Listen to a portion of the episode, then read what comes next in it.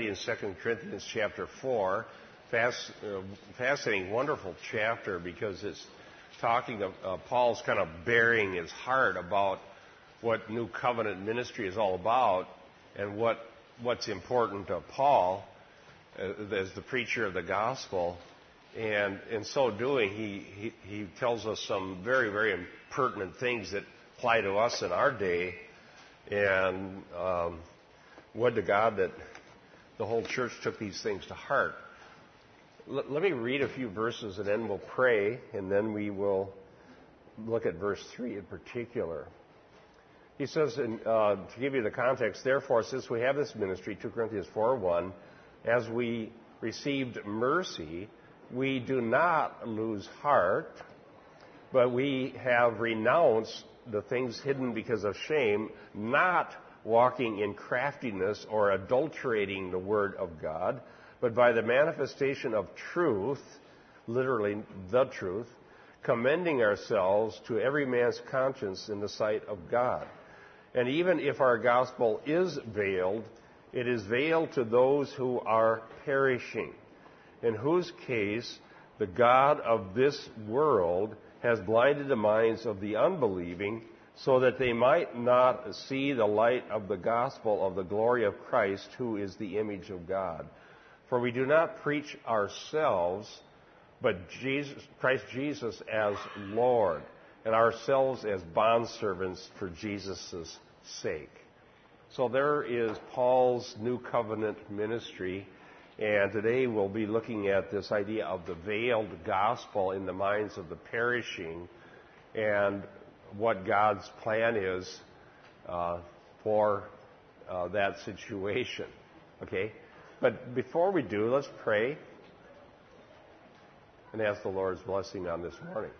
Heavenly Father, we thank you for the fact that we have indeed found mercy, that your gospel penetrated into our hard hearts and the light of the glory of Christ shone into our hearts and minds, and we saw that what uh, the preachers were preaching of the gospel was indeed the truth, and having believed, found life and salvation. Lord, we then gather together to be taught, to share with one another, to pray with one another, to fellowship with one another, to admonish one another, and to listen to your word. And we do again pray for the dear saints that are uh, scattered around the, the world who listen to these Sunday school classes on the internet. We pray that you would also bring fellowship to them, encouragement to them, hope to them, and may their hearts be filled with joy and thanksgiving as they hear your word and um, contemplate the great salvation that you've given them. We thank you, Lord, in Jesus' name. Amen. Amen. Okay, in verse, we did verse 2 and pointed out that there's nothing cryptic. There's a word, remember that word uh, uh, where we get our word cryptic from in verse 2? The gospel isn't cryptic. The New Testament uh, ministry should never be cryptic. It should be open. It should be straightforward. It should be clear. The Word of God should never be adulterated. It should be taught in its clarity and in its authority without any equivocation the truth ought to be openly manifested, and uh, the new covenant minister should live in a way that commends the truth of the gospel. Now, verse 3 says that if our gospel is veiled, it's veiled to those who are perishing. Now, if you remember the context, Paul has been carrying on an extended analogy that began clear back earlier in chapter 3 with Moses on Sinai. And so he's making a contrast. Moses went up on Sinai and he had a veil when he came down.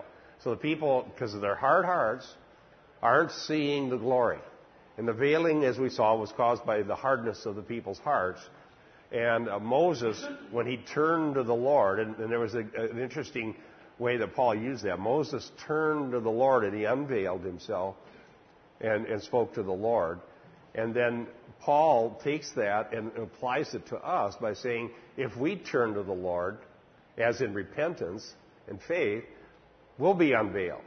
Okay? And, and so the one who turns to the Lord is the one who sees the glory and who is the one that the Holy Spirit is bringing liberty. That, that was our context in chapter 3. So now he's going back again. So having dealt with what it's like when we turn to the Lord and what the ministry of the new covenant is like and what the preaching of the gospel is all about, now he's going back and talk, talking about another situation. What about the ones who have not turned to the Lord? What are we going to do about that? And here he says, in that case, the per- for the case of the perishing, the gospel is veiled, but it, it's not veiled because of Paul's uh, failure to preach it. It's veiled because of their heart. And it's very much like the situation under the Old Covenant when the hard hearted were reading Moses and there was a veil and they couldn't understand it and they couldn't see it because of the hardness of their heart. So the perishing, those who are yet unconverted, have hearts that are veiled. And if, I'd have to say this, okay? I want to make some applications to the contemporary situation. If every preacher in America understood what we're teaching here, I don't think anybody would do anything any different than what Paul does, which is preach the truth clearly. All right? Because all of this manipulation and entertaining uh, the lost and trying to, you know, make the service more relevant, make it more fun, make it more interesting, dumb down the sermons, preach on something that they want to hear, um, is never, ever, ever gonna unveil anybody's heart. Okay? Because you, you might decide to get religion and you might decide, well, maybe I'll go to church, but your heart's still veiled. And, and it's never going to get unveiled by any means than the Holy Spirit converting people and they're turning to the Lord. Amen. That's the only unveiling that's ever, ever happens. It's a spiritual unveiling. And um, now, is there a means that God uses? Yes, the means is the proclamation of the truth. Now, if you think about it, the gospel itself really isn't that. You don't need a PhD to understand the gospel. Is that right? I mean, just think about how simple it actually is if you boil it down to the, the terms that everybody needs to know. Well, let's just go over that and, and, and think about it. What, what's, what's the gospel all about? Well, the law says that the soul that sins must die. And the law says without the shedding of blood, there's no remission of sins, right? In, in Hebrews. So the first thing that everybody needs to know is that they've broken God's law and that there needs to be a sacrifice made for their sin or they will perish for eternity. All right? Is that hard to understand? No, it's not hard to understand. That's not, I mean, it's offensive. okay? I mean, the only thing that makes it difficult, uh, if I may say so, is that people uh, in our lost condition, I remember what it was like. I wasn't converted till I was 20 years old, so I spent plenty of years in, in lost condition. And you think, why would God be so picky? You know, okay? I mean, God is God. Can He do whatever He wants to do? Why, why would He say that you have to have bloodshed for sin? Why would God say that? And it just kind of goes because it doesn't, it doesn't make sense. But it is what it says in the Bible. And it is true. It's what it says in the book of, Hebrew, book of Hebrews. Without the shedding of blood, there's no remission of sins. Okay, so that's a very simple concept. Then the other idea then is the gospel side of it. That's the law. The gospel says that what we could not do, and the law could not do because of our sinful condition, God did, sending His Son. Okay? And Jesus Christ we need to tell people who he is. That he existed as God and with God from all eternity, came into human history, born of a virgin. He lived a sinless life and fully kept the law that we broke, and that he willingly laid down his own life for our sins, and that he shed his blood to avert God's wrath against our sin. And that Jesus Christ proved who he was by predicting by many ways, but one of the most profound ways he demonstrated the truth was predicting his own resurrection. That is the most profound of all miracles, by the way. In fact, it says that Jews, the Jews demanded a sign. Remember in the Gospels, they, they said, "Show us a sign," and he said, "The only one sign that would be given." Now there were he did many signs, but there was only one that he obligated himself to, and this was the definitive sign, beyond all other signs, and that is that as Jonah was three days, remember what he said? So will the Son of Man be three days in the earth? And he, and he said that in several different ways. So that was his prediction of his own death, burial, and resurrection. So that is the definitive sign, and God has not obligated himself to giving any further sign than that one.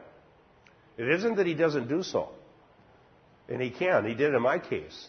I didn't deserve it, but God did a, a sign at, at, the point of my conversion. Uh, but he wouldn't have had to because all he did was, Jesus raised from the dead. If I don't believe that sign, then God has not obligated himself to any other sign. And Jesus Christ was raised from the dead. Now, people have investigated this um, for a couple hundred years. Some very inquisitive and intelligent people have decided to investigate the evidence to see if it was actually true from a legal standpoint. Uh, one of the ones who did that in like 1905 or thereabouts is a guy named Morison who wrote a book called Who Moved the Stone. You can still get that book. And there was a guy who said, okay, I, am I'm a lawyer. I'm going to look at evidence and see if there's any reason to, to think that this Christian claim of the resurrection of Christ is credible at all.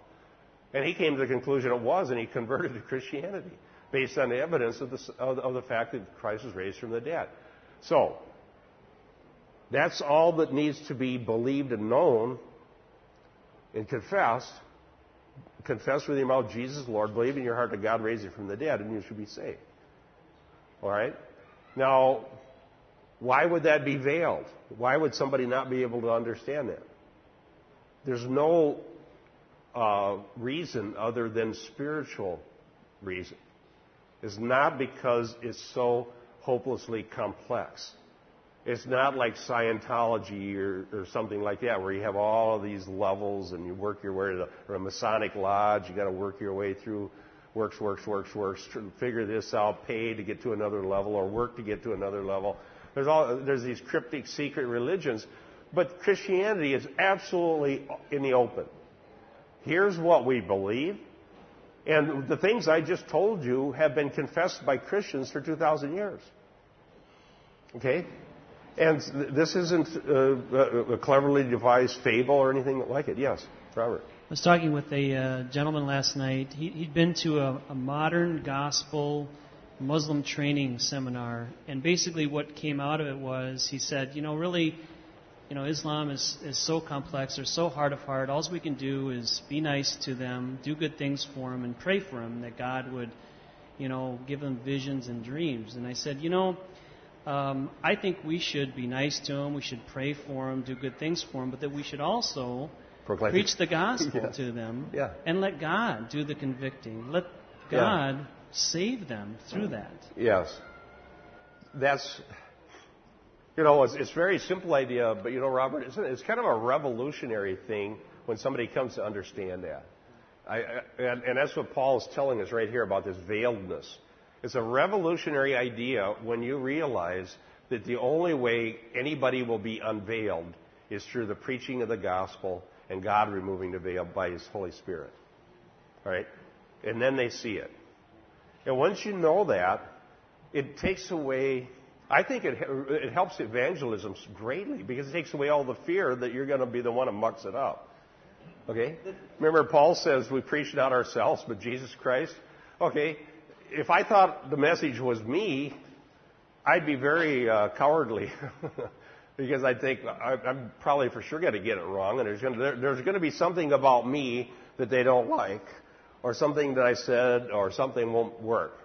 But if I'm not preaching myself, that's not the message. The message is who Jesus is, and God's going to supernaturally use that. In fact, Paul said that God would use that even when people that did it weren't all that great, like the people that preached Christ out of strife and out of vain motives and whatever in Philippians, but Paul re- rejoiced that Christ was preached. And uh, there are some of you here who were converted under preaching from people that weren't that great, but at least they got Jesus out there and you, and you believed it. All right? So that's a liberating thing. And, and I totally agree, Robert. If you look at a, a people group, say like Muslims or uh, anybody, you know, Hindus, atheists, whatever kind of people you might think about, you'd think, well, there, there's no way they're going to listen to this. But God converts people from all different groups, yeah, including Muslims, yes. So we were at a coffee shop last night, and um, there was a Muslim guy. His name is Ahmed, who is um, was overhearing what we were talking about, and um, he came up to me after we were leaving, and he says, um, "Hey, can we meet next week? I'd like to bring you a, a little CD and a um, simple to read Quran, and I'd like to talk to you about." Um, you know, Islam. so I'm going to meet with this gentleman uh, next Saturday night, and um, you know, God willing, I'm going to share the gospel with him and let God do the work. He can tell you about Islam, and you can tell him about Jesus. Exactly. Good. Thank you. Good. Good. Good opportunity. Yeah. Really, the, the key thing is just get out and talk to people. You know, that's all you can do. Talk to them, and you, that's what creates the opportunities to share the gospel. Now. Um, so the, our gospel here, by the way, is, is the gospel. There's only one gospel. I hope you know that. Uh, there are people saying there's two or three different gospels, but it's just false. It's just bad teaching. There's one gospel, and when the gospel here is in synonymously parallel relationship with it, with the truth, notice verse 2, manifestation of the truth, and then if our gospel, talking about without having changed topics, so the gospel is also the truth. It's the basic truth that we have to preach, proclaim, and share. And it's veiled to the perishing. Veiled to the perishing. Um, let's see. Okay, Robert, um, could you look up 2 Corinthians 2.15?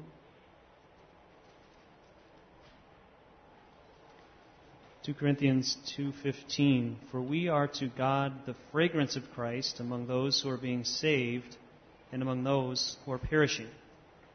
Okay, so that topic was already raised earlier, now he's returning to it. But it, again, back in chapter 2, it was the same idea we're talking about now that the gospel is either a sweet fragrance uh, to people as they hear it and believe it, or it's an odorous thing to the perishing because they find it offensive. And, and, if, and if people find the gospel offensive, it's not proof that you didn't do a very good job of sharing it. Now, it is possible to give needless offense. All right? Uh, what would be an example of a needless offense?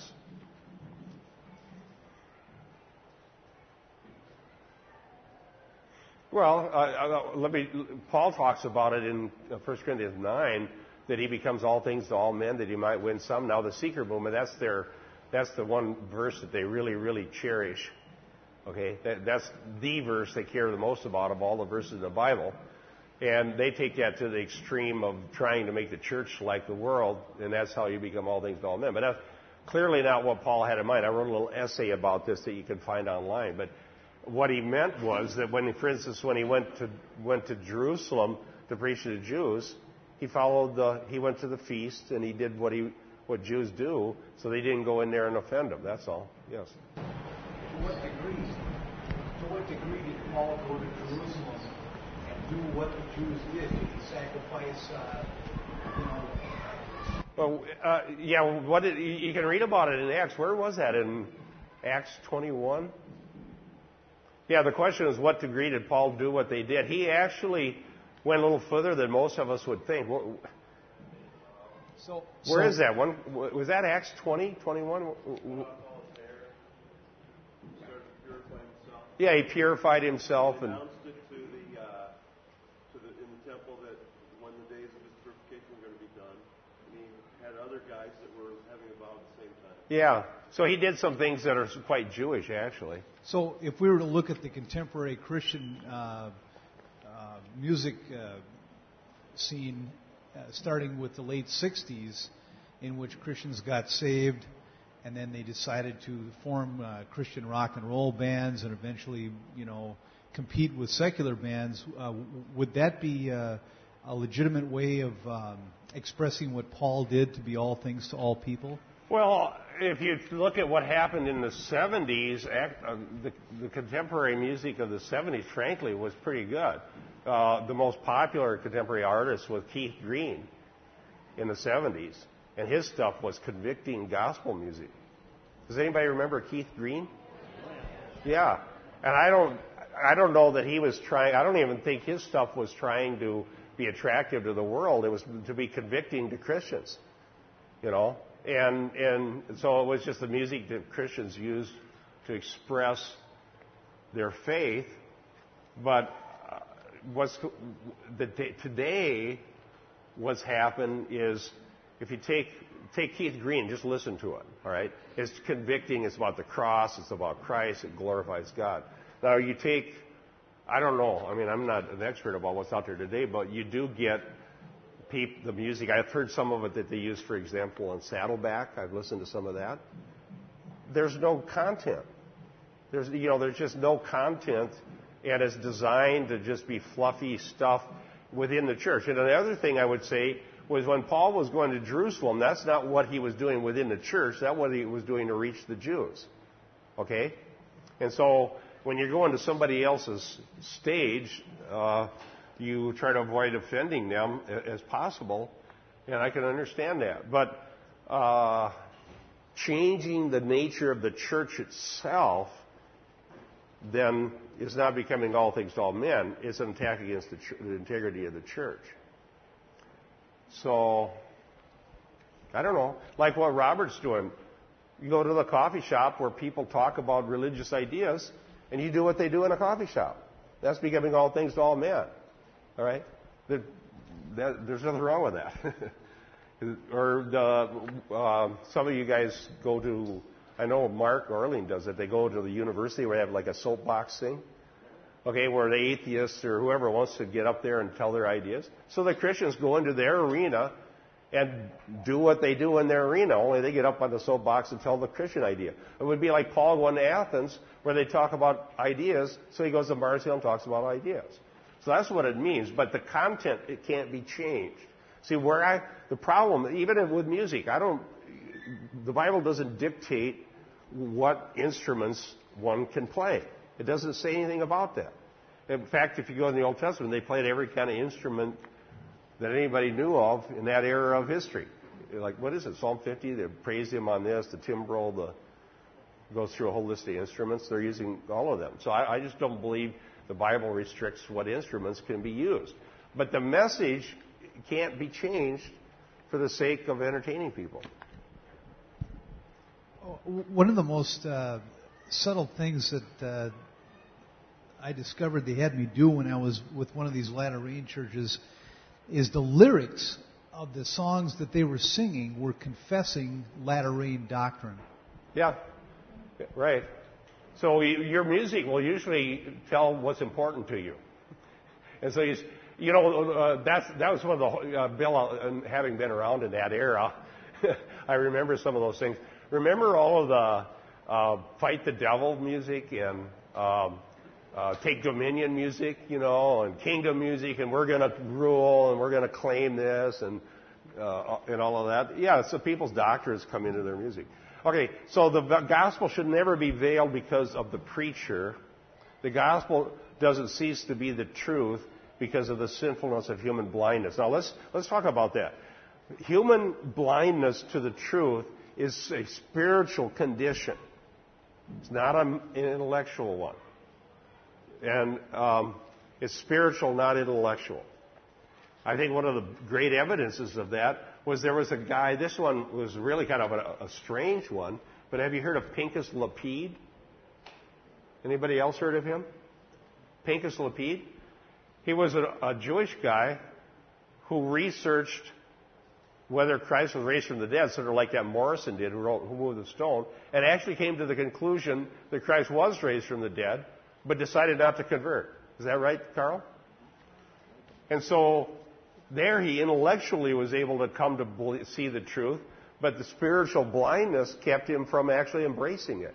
I think he just rationalized it. Well, that's for the yeah. Tell tell about Pincus. Well, I have another story. Actually, uh, a good friend of mine um, went to Brandeis University, which is a Jewish university, and the professor there, Jewish professor, explained the gospel. He said as well as any evangelical he ever heard.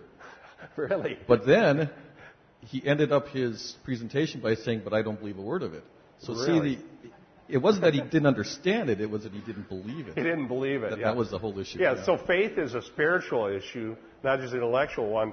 And I can, I've seen other evidence of that. By, well, I mentioned one last Sunday in my sermon, and about, I'm not sure about this, where this guy's at with the Lord, but this uh, Hebrew scholar who wrote the commentary, one of my commentaries on Exodus, follows this JEDP, you know, uh, and it's so annoying. And he has a little section on there. He says, okay, the Yahweh has stuck this one in, and the priest, priest, he says this. The reason Aaron had the staff in this verse is because the priest wanted to get Aaron in there. Okay, so he's, he's, he's doing all this source stuff and redactions, and it's just like, ah, go away, go away, I don't want to hear this. But then when he says, okay, now here's my commentary, and he, and he nails it. He's just, just great. He, he gets it absolutely right when he gets done with his stupid source theory. Then he says, but here's what the text says, and here's what it means. Okay, good. And, and another one, and I mentioned this before, was when I was back in the 80s, uh, I wanted to refute the Word of Faith movement. So I spent a whole, I don't know, like eight, nine months writing a book that never was published because I wasn't a good writer um, on faith. But in the research for that non published book, I was reading uh, the entry in the Theological Dictionary of the New Testament, Kittel, as it's called, and the entry under faith was written by Rudolf Bultmann. Rudolf Bultmann, the demythologizing the Bible guy. You know, that there really were no demons or miracles or any of this stuff. But in his entry under faith, in, because this is a, in these big encyclopedias, they have all different scholars that, that, that write, he nailed what faith was in the New Testament. He knew what it was. He could explain it perfectly. He just didn't have it. Okay? and, and, and he had a, a better grasp of what the New Testament writers meant by faith than a lot of these false teachers did. So it's an interesting phenomenon. But just like you said, uh, it's one thing to have it all figured out because you're a good reader. And it's another thing to have faith that you embrace in, your heart by God's grace. Okay, now let me hand out some verses to be read, and then I have something I need to look up. Um, what, do you want to read a verse? You will? Okay, I don't know your name. Angie. Uh, Angie, if you could do Matthew 11, 25, and 26. Paul? Yeah. 1 Corinthians 1.18. Michelle, 1 Thessalonians 1.5. And Dale, 2 Thessalonians 2, 9 through 11. At that time, Jesus said, I praise you, Father, Lord of heaven and earth, because you have hidden these things from the wise and learned and revealed them to little children. Yes, Father, for this was your good pleasure. Yeah, so there is a, the idea of hidden and revealing. The veiled versus revealing. He veiled them or hid them from the wise and prudent. Now, who were the wise and prudent in that context? Was the scribes and Pharisees, and they uh, remember just before Jesus said that, when that prayer, he had, he had said that the wicked people that were the enemies of the Jews in the past would have repented had they seen the things that these guys saw. And, and so he pronounced a woe, and then he says, God, uh, to the Father, you veiled these things or hid them from wise and prudent, revealed to babe. Why? Because it was, it was seemed uh, uh, it was according to God's good pleasure to do that. I remember that may be startling. Sometimes when you just read it and think about it, that's that's really kind of hard. That's kind of startling. I, that one, I, every time I read that verse, I have to think about my experience in in seminary, where um, my my favorite New Testament professor, Dr. Verseput, was teaching through Matthew, and I loved it. I loved his classes because he just he taught the Bible. Fact, he taught us how to read the Bible. He taught us how to interpret the Bible, and he had us learn the Bible. And the final for the class was uh, interesting. He says, the final is going to be you have to come to class with no Bible in hand and tell me the plot of one of, of a gospel, and you don't know which one is going to. I'm, I'm going to give you two to choose from, and, but you don't know which two they're going to be. So we had to learn at least three gospels and know everything in there, and not using our Bible, explain the plot. And what he meant by that is how, how the narrative develops. So let's say if he gave Matthew, you'd have to be able to say, okay, the prologue of Matthew is a genealogy, and the reason it's a genealogy is to prove that Jesus is the son of David. And then here's how Matthew developed his theme, and you just boom, boom, boom, boom, you go through the whole thing. Well, how would you like to prepare for that test? Okay, so so what happened was, and I was in trying, and I was writing my senior paper in order to get to graduate and get my degree. This is sort of their version of a master's thesis. Was you had to take an, a, teach systematic theology from the point of view of an integrating motif, and I had chose honoring God. So I'm working on that, and I didn't have time to study much for that final. So came time for the final. I thought, now what am I going to do? All right. Um, uh, okay, Luke is hopeless. Uh, Mark is not doing much better. This was back in the 90s. Uh, so I chose Matthew and John because I figured if I knew two, he, there, uh, you know, no, wait a second. Yeah, uh, no, I chose Matthew and Luke to try to get ready for. Gave up on Mark and figured if he, if he, if he does John, I'm going to do it, and I'm not even going to study. I, I, I basically have John in my mind, where I know every chapter, what's in every chapter of John, and that was, that was true back then, because I'd taught through John a couple times. So I didn't study John, I studied Matthew and Luke, and so the final came, and one of them was John. but anyhow, Dr. Verseput will just teach through the Bible and explain how to read to learn, the, the, to have a good theology, you learn how to read. Because the authors are telling you what they mean with their words. Learn how to read. So we're doing this one, and that, that verse that Angie read, we came to that, and this guy put his hand up and says, Well, that can't be right. and, the, and Dr. Verseput says, What do you mean it can't be right? Well, God wouldn't hide anything from anybody, would he? And so um, Dr. Verseput, you know, he always had his glass, reading glasses. He was over 50. And he looks over his glasses. Read it again. He said, he points to the student, you read it. And the guy read it. So what does it mean if it doesn't mean what it says? the student goes, so, and, uh, and he says, well, if you don't like that verse, you're really not going to like it when we get to John.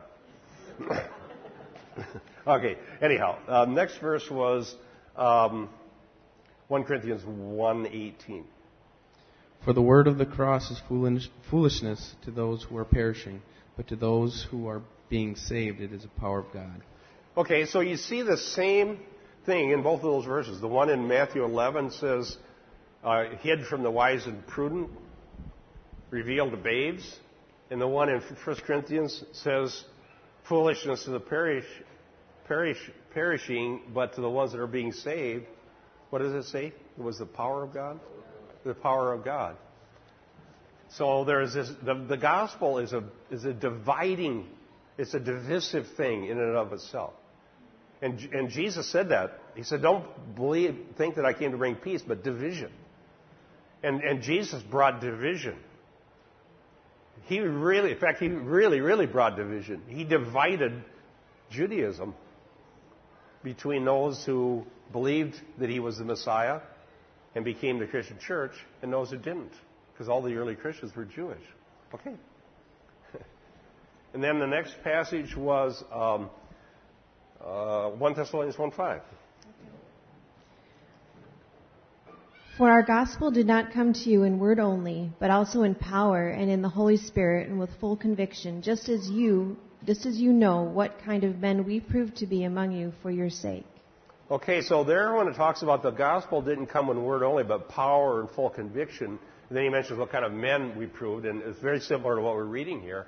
The power that Paul is talking about is the power of God to unveil the hearts of, of hard hearts of sinners. Okay? and, and power and full conviction. So if we want to have power, and you, you hear a lot of uh, people talking about we need power, and generally uh, you hear that in, in a context of sort of a Benny Hinn kind of approach. Is, is, it that, is that what you think of when you hear people talking about power? I mean, I think of Benny Hinn. And he goes, power. I think I've seen that happen. Have you ever seen that on TV? Where, where they go, they get a bunch of people in the front and they go, power! Like that. And they go, boom, boom, boom, boom, boom, boom. They, they go down like cordwood, you know. Whoa. now, the question would be, the question is, is that what Paul was talking about?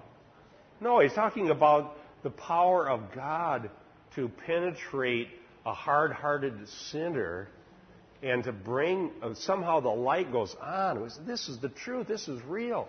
Jesus Christ is the Lord. He is Savior. And we believe. That's the power of God. And it's the most important one. Can God do signs and wonders?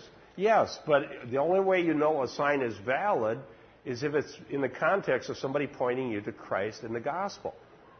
All right? If you don't point to Christ, the sign is. Uh, I, I, told a story to a couple people uh, about my conversion. There was actually a sign that God did when I was converted. When uh, Diane, my wife, at the time my fiance, was sharing the gospel with me because she got saved before I did, I wouldn't listen to her, and I always argued, argued, argued, and I was a better arguer than she was. And uh, I still am, by the way. no, no, no, no, no. I'm not saying, not to my credit.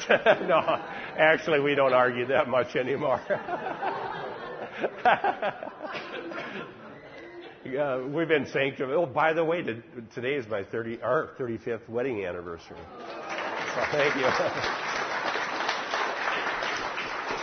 Diane's in Iowa, but she'll be come back this afternoon. But anyhow, yeah, 35 years, so I guess our arguments weren't that bad. But anyhow, um, she's uh, finally I realized she was sold on this uh, religion, and so I decided to break off our engagement because I didn't want to marry a religious person. Okay, so uh, I said, "Do you have one more time, one more chance to tell me why you're getting into this religion?" And that's it. I'm not to, I'm not to listen to this anymore. I'm not to have anything to do with it. And she, she had been at this retreat where they were, literally, they were, they, pre, they had preachers and then they'd go out witnessing. Right? This was in 1971. And she said, I don't know, I don't, I knew I don't know the Bible. I, have no idea. And, and, and she said, but I, the preacher there was saying that, that the rivers are all going to turn into blood. I said, what? kind of a stupid thing. Oh man, I was just. I'd been in I, I'd been in church way more than she had ever been, and I know rivers turning blood. That's the stupidest thing I ever heard. That's no way is that in the Bible. So she says, "Well, I don't know." So she got a Bible, and it had no marks or anything. It was just pages. And she says, "I don't know where anything is." And she she opened it, and it fell open to the page. And she goes, "Oh, look, it's right here." And she handed it to me.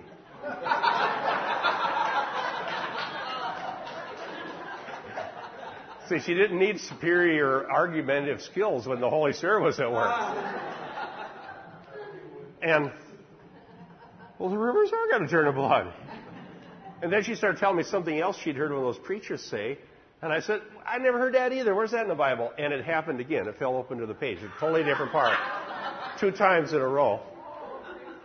And before I asked any, before she asked any more questions, I said, I think I need to pray. I need, I need, I need to, I knew that was true and I needed to repent. Those signs, they, they were miraculous signs, but it was in the context of whether I was going to accept the gospel or not. It wasn't to impress me with anything. It was God apprehending my rebellious heart. So he revealed his truth to a babe that didn't deserve it. I actually was a very nasty person, didn't deserve it. I didn't deserve. God didn't have to do that. He could have left. He could have perfectly justly not shown no signs to me and let me just go off like I wanted to.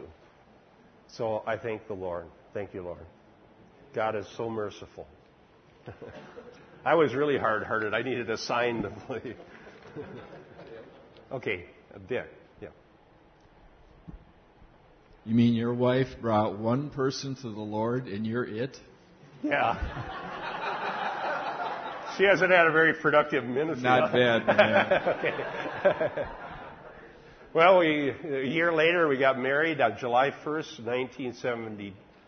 We got married, and it was 101 degrees that day, so it's a lot nicer today. And there was no air conditioning in the church, and I had a black tuxedo on. That was a hot wedding. But we managed to live married 35 years. I mean that literally. 2 Thessalonians 2, 9 through 11. All right, enough of that. I'm, I'm out of that topic. All right, 2, 2 Thessalonians 2, uh, 9 through 11. this is where Paul is talking about the lawless one. That is the one whose coming is in accord with the activity of Satan, with all power and signs and false wonders, and with all the deception of wickedness for those who perish, because they did not receive the love of the truth so as to be saved. For this reason, God will send upon them a deluding influence so that they will believe what is false. Yeah. And it says in the Greek, literally, they'll believe the lie. Now, that section, and I preached on it recently in Thessalonians, that, that's, that is very instructive, and it fits into what we were just talking about signs. It talks about lying signs or false signs. A false sign isn't a magician trick or sleight of hand. It's a real sign that teaches a false message. All right? Now, there are basically two messages revealed there in Thessalonians. The truth, okay, the ones who did not receive the truth, which Paul just connected with the gospel here, 2 Corinthians 4, 2 and 3. So if you believe the truth, which is the gospel, then you're enlightened to the truth of the Bible and you believe it and so on. But if you don't believe that, Satan does signs to convince people of the lie. And the lie is the very lie that was told by Satan in the garden. Hath God said, you're, you're not going to die, you can be like God. That's the lie. Satan is very good at telling it. He's been telling it for thousands of years. And in the end, he will raise up signs and wonders that are going to be so profound that people who haven't believed the truth will be totally captivated by the lie. Yes? In the New King James, um, starting in verse 10, it says, And with all unrighteous deception among those who perish, because they did not receive the love of the truth, that they might be saved. In verse 11. And for this reason, God will send them strong delusion that they should believe the lie. Yep, that's a good translation. If I wasn't using New American Standard, I would use the New King James. Those are the two best English translations. MacArthur was using the New King James, and he's using the New American Standard, mainly because of the Greek text behind it. But um, they're both good. The new, the, in fact, when I'm preaching, oftentimes if I don't think the New American Standard has it right, if I go check the New King James, it will. So I'll just use. So it, it's very good, very good Bible.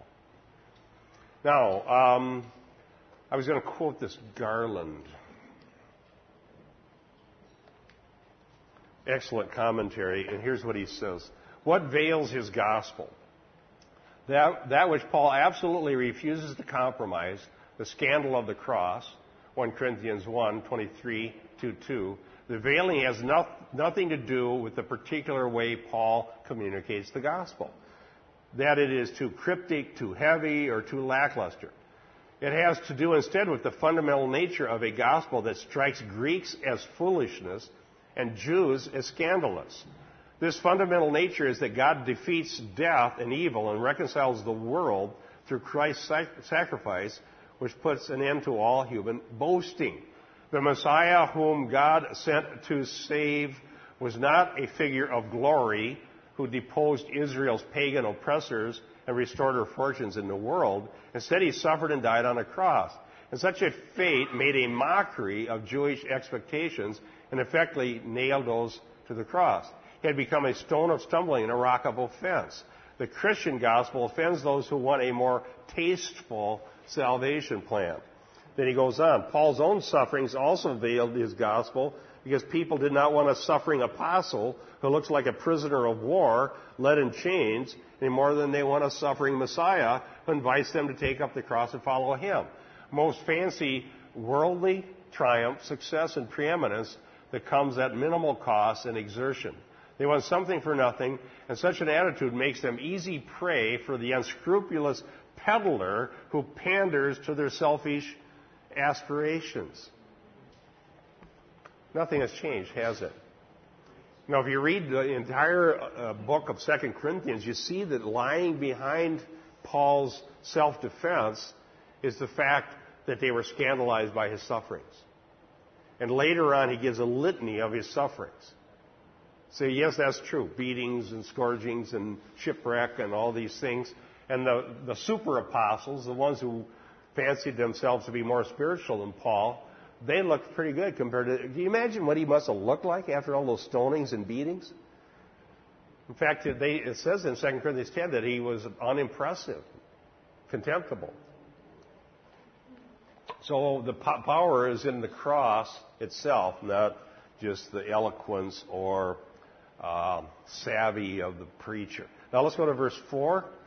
In whose case, now it talks about the perishing who are veiled, in, in whose case the God of this world has blinded the minds of the unbelieving so that they might not see the light of the gospel of the glory of Christ, who is the image of God. All right, so now it says here that the God of this world. Now, the word world there in the Greek is the word for age. Does anybody's translation translate? What's your New King James say? Whose minds the God of this age has blinded? It gets it right. There you go. Age is the right word. Okay? Now, it's, it's talking about the world in the sense that uh, during this time period, from Pentecost to the return of Christ, this age is characterized by being under delusion and deception. All right, so that's why it says that. But the God, now, who is the God of this age? Satan, right? I think that's the only the only being that he could have in mind that would fit that is Satan himself, who is deceiving the world. It says in first, oh, I got maybe, I better wait here. I probably have that. Yeah, that's the cross reference. So I was going to give one of the cross references, but the whole world lies in the power of the evil one. It says right. So the God of this age has blinded, um, has blinded the minds, and um, the word minds there, uh, uh, noemata, uh, probably has to do with corrupt human thoughts, the thinking. So the mind is corrupted. Yes. Question: How does this parallel with uh, like the soils of the heart? Because I see there are some parallels, and because when it comes down Yeah. to it, I think that uh, the person actually sees the truth as it is, as, Yeah. as far as the unveiling is concerned. Yeah, that's a good point. The, the, the parable of the so- soils. and one, isn't one of the soils the ones where Satan takes away the, the seed before it takes any root? Somebody want to look that up? Bible test. Who can find it? Parable of sores, sower and seeds, or the soils, more accurately. But it, okay, so while, you, while somebody finds that, the God of this world blinded minds. I was saying the minds of noemata, cor- corrupt human thoughts of the unbelieving. The unbelieving are Satan's subject. Satan has a church, and it's a real big one. It's called the Broad Way, the broad gate, and the broad path that leads to destruction. All right, that's his church, and the unbelieving, so that they may not see the light. Now, um, there's three. Just to talk about the. Um, grammatical construction of this sentence, the, the word light is qualified by three genitives in the Greek. And we've talked about that case before, the genitive. Uh, the light is of the gospel, the light is of the glory, and the light is of Christ. There's three usages. Yes? Um, as I as we were reading this, um, it's interesting that uh, Satan's goal is to um, deceive the mind so that they wouldn't believe the gospel. And I'm thinking of the passage in Peter where it says that Satan is like a, a roaring lion seeking who he could devour. And I'm Yeah. wondering if that connection is he devours those so they don't see the Yeah. gospel and the truth. Yeah, the, ta- the ultimate attack is always against the gospel. Yeah, absolutely. Yeah. And, and Satan has very, very open minded about how he keeps people away from the gospel. Right?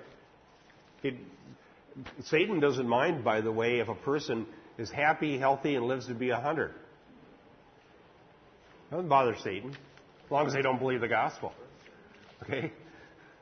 It, it, it, the false spiritual warfare doctrine that many espouse basically says that what Satan is doing is attacking our temporal well-being all the time.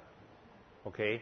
And so therefore, spiritual warfare is about binding and casting things down so that we can have well-being, so that we can be rich, so that we can be happy, so that everything goes well, because they, they, they fancy that that's what Satan's attack is against. But that's not what the Bible says. Satan's attack is against the gospel, against the truth. And so uh, Satan would be very happy for a group to believe false, a false gospel and be very healthy and wealthy while they do it. All right? Does that? I hope that makes sense. Um, bring bring it over to Tim there. Yes, you do, because the people want to hear what you say. Actually, that makes so much sense. Um, it is very hard for a rich man to enter the kingdom of heaven. Why wouldn't Satan want everybody to be rich? Yeah, that's a good point.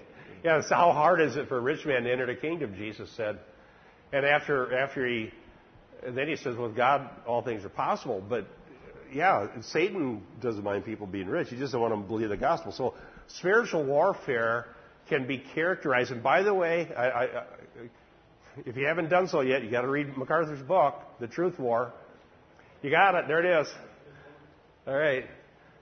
I'm, I'm, telling you, you won't be sad that you read that book because he talks about what spiritual warfare is and what the war is all about and why we need to get engaged in the war. We cannot declare neutrality.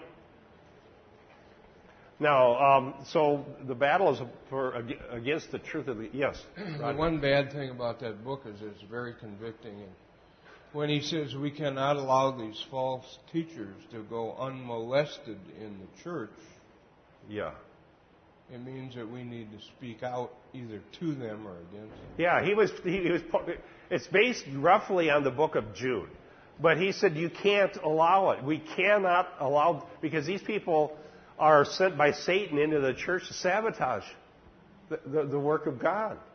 And when we just let it go, because, see, uh, another thing I like about MacArthur's book is that he points out that the current milieu, the current value system, if you will, uh, that is prevalent in evangelicalism is that the most godly Christian thing to do is just get along with everybody no matter what they say or what they do. Right? Yeah, unity at all costs, and therefore, um, it, uh, what MacArthur says is that if we adopt that, if we just allow that uh, unity at all costs, and, and God is happy with people who don't contend for the faith and angry with ones who do, it'll destroy the gospel. The attack is against the gospel, and that is that, Satan's tactic. And if you read the book of Jude, he tells us to contend, to fight, to get into the fight. So it's actually a godly thing to fight the battle. Okay. Did you want to follow up for the people that are listening about the Satan? Did you find it? it? Yeah. All right, good. Okay. Yes, I do. In Mark uh, 4:14, he says, "The sower sows the word. These are the ones who are beside the road where the word is sown, and when they hear, immediately Satan comes and takes away the word which was sown in them." Okay, so that's that's a valid uh, cross reference to this one. Satan takes the word away immediately. Doesn't take root. Okay, so the blinded minds, mind, by the way, is, is the place of the battle. The battle is for our minds. The battle is about what we believe. And if Satan can't stop us from believing the gospel at all, like he does in the case of those where the seed was sown and, and he steals it away, then he'll, then he'll fight for anything within the Christian faith to get us into some error. You cannot get into any error without it harming you. Did I say that in a double negative? I think I did, didn't I? In Greek, you get to do that. Uh, okay, let me say it correctly, as if Dick had got the red pen out on that one. Uh, he's got it. Be prepared. All right, the red pen. the correct way of saying is that if you do get into air of any sort, it will harm you.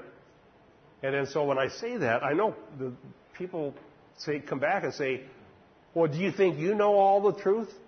Do you think that there's that absolutely everything you believe is actually true and exactly the way it is?" And if the answer is, "Well, no, I suppose it's not," then they say, "Well, then let's just give up." Nobody can know anything. It's, it's impossible. We can't know any truth. No, we can be um, absolutely hungry for the truth and still acknowledge our human pro, uh, tendency to err. And I will, and I'll still make my point. Anything we believe that's in error concerning the truth of the of, of the gospel and the Bible will harm us in some way. And I would say that's true for me too. And believing that's true for me drives me to study. It drives me to search the scriptures because uh, whatever I believe now that is in error, it is harming me. Yes. Okay? And I don't want to be harmed. So I'm going to keep studying until God corrects me. But, uh, and, and the other thing is that once you find that you've been in error, by searching the whole counsel of God, in humility, we need to repent and, and come to the truth. And not because we staked out a territory denominationally or um, in, in some, you know, adopting some system of theology, then we, we, we have a stake in it and would be costly to say, well, I guess I was in error. But we need to be willing to do that if, if necessary, yes. Uh, thanks to the gentleman who, um, Dick, it was, wasn't it? Uh, Mark 4:14. But I'm new to a sincere study of the Bible. Okay. And okay, like before that in Mark 4, uh, verses 3 through 8, it tells, uh, like you were saying, about a seed falls down on the path and a bird snatches it up. Yes. I think that's what you were saying before. But then it, it, it can fall on shadowless soil, but because there's no watering of that, it dies because it gets scorched and burned up. Yeah. And uh, also the seed could fall among thorns and they choke that. Yes. Okay, but now what I'm, and, and this I take to heart personally, verse 8, it says, Still other seed fell on good soil.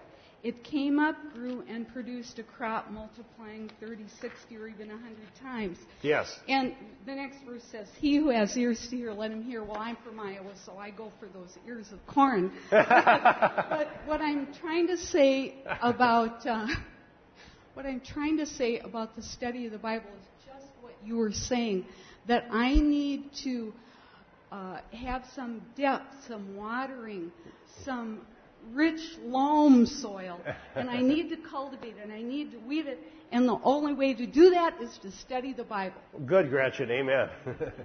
now, what what that uh, parable of the soils is doing, by the way, in in the Gospels, is explaining the reality of of what will happen. Okay, and when the Gospels were written, the church already existed.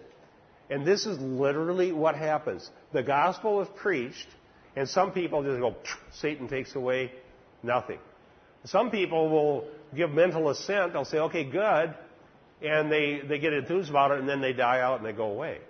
And some people will make mental assent, yeah, okay, I think that's right, and they'll join the church.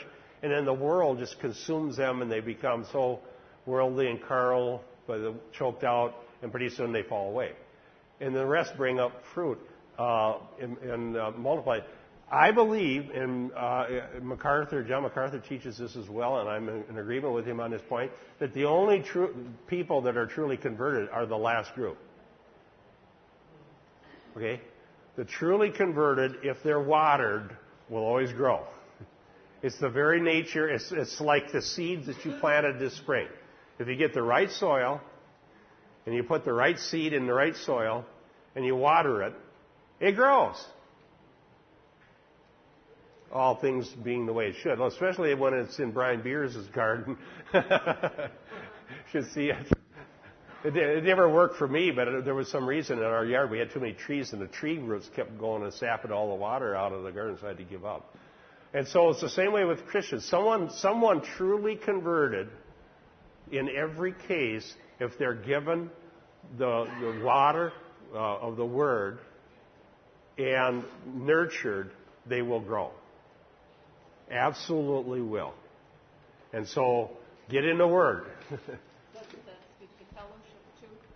Yes, because we need one another uh, to admonish one another. Uh, sometimes I have people argue about that and say there's really no need to be involved with any other Christians. Um, to those who think that way, I would have you use a computer so you can do a multi-word search. Look up the phrase "one another" in the Greek. Or look it up in your in your English Bible in a concordance, and you'll be surprised how many returns come back, how many verses you find, it'll be enough to convince you that you're in error if you think you don't need any other Christians. Plus, it's a, it's a joy. It's a wonderful joy. Diane uh, Bukowski and I were just talking this morning about we've been in fellowship together. We're getting old. 30, over 30 years. Over 30 years. We're some of the same Christians. Trumps. And we've known some people here for 30 years more or more. And I'm glad about that. I mean, that's something that God's doing. That, that, that's, it's a valuable thing to have people that have known you your whole Christian life and to pray for you. Some are new. It's, just, it's, a, it's like a family. When you come into the family of God, it's like you've been here forever. Amen? Because God puts you in the family, so we're your brothers and sisters. Well, thank you supporting. We're uh, church is upstairs at 10:30. Afterwards, we're going to have a picnic out here and a special church picnic. God bless you.